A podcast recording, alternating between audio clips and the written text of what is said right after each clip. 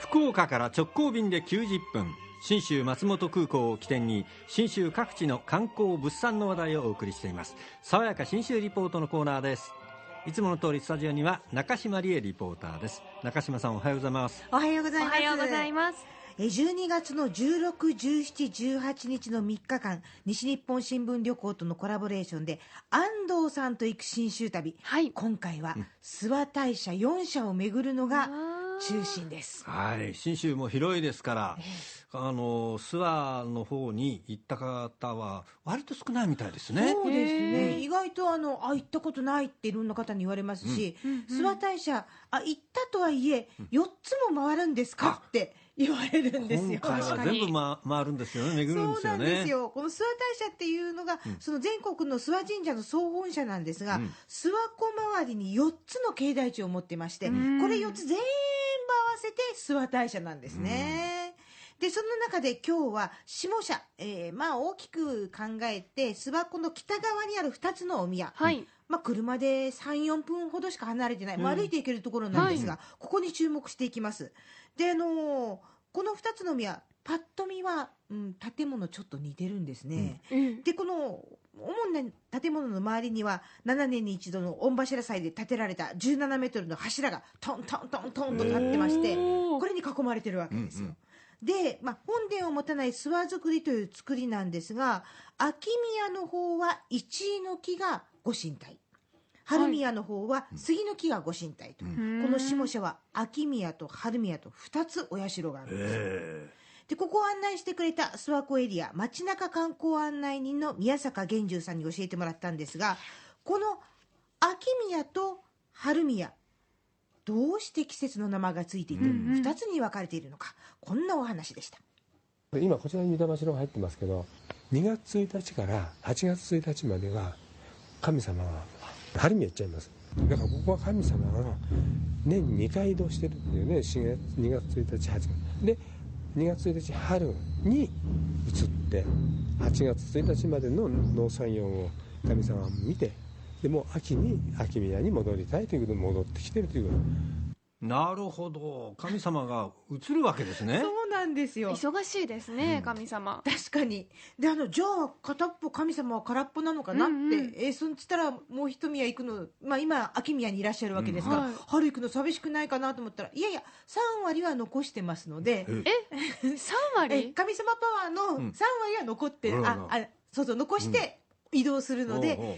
いらっしゃるのはいらっしゃるんですと。うーん。えーさすが神様ですね。分けるだけのものどがいっぱいあるどこをんですよ。残していくのか気になりますけどね。ああそれも想像しながらお参り神様どこですかって考えながらお参りするのが楽しいかもしれません。でこのお宮なんですが今安藤さんに見てもらってるんですけどね、実は作りがとはい。っても似てるんです。よ、似てますね本当に。立派なねうんえーこの門というかはい。作りですねこれね。真ん中に楼門風のうん。こうがっしりした構えがあって両側に拝殿があって、はい。奥に御宝殿という、まあ、神様のおみこしをお納めするうん。御霊城をお納めするところがあるんですが、うん。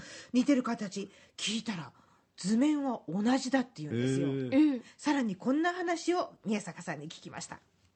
同じ図面で、えー最初こちらが建て始めて立川流さんが建て始めたんですけど本当の宮大工さんっていうのは大隅流さんなんですね。で大隅流さんがいや春宮建てさせてくれた。1年遅れて作って1年早く向こうができたというね、まあ、あんまりお金かけずに。でもやはり、え本当の宮大工っていうのは大隅流ですのでね、はい、立川流というのは桶屋職人さんがそので勉強してね上がっていったという形になるかと思います。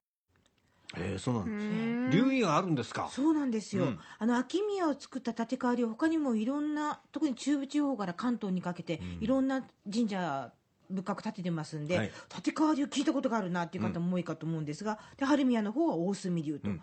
でこれ比べてみると例えば秋宮に竹林の彫刻がありまして、ええその足元に鶴があると、うん。春宮の方には竹林の足元に鶏があるとかですね、でうん秋の方には象があり春の方には獅子がありとかあいろいろね少しずつ違ってこの彫刻技を見比べるのが、うん。なかなか神社仏閣好きにはしびれるものがあるようなんですね。でこの流派が違うことによってまあ彫刻一つでもこんな話が残ってるそうです。竜がお腹出してここに掘られてるよ。あの秋宮建てた立川流の棟梁がねおいこんな死んだまま竜がこんなところに掘ってどうするだと。そうじゃないと生き物でも悟れば悟りを持てばお腹出して犬だってお腹出すじゃないですか。人間に。それと同じで、ね、死んだ竜がいるんじゃなくてここにね生きた竜が悟悟ってここにいるんだよ。何を言ってるんだってお互いけなしっこしてるっていうね。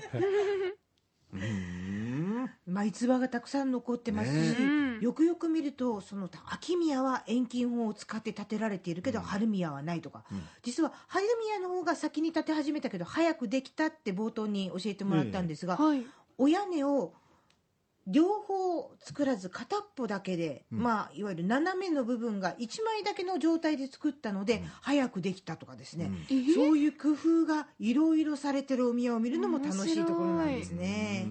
うんでさらにこの春宮の近くには芸術は爆発だの岡本太郎さんが世に知らしめた万事の石仏っていう可愛らしいこうお団子状の半円形の上に頭がポコッと乗った仏様もあったりして、うん。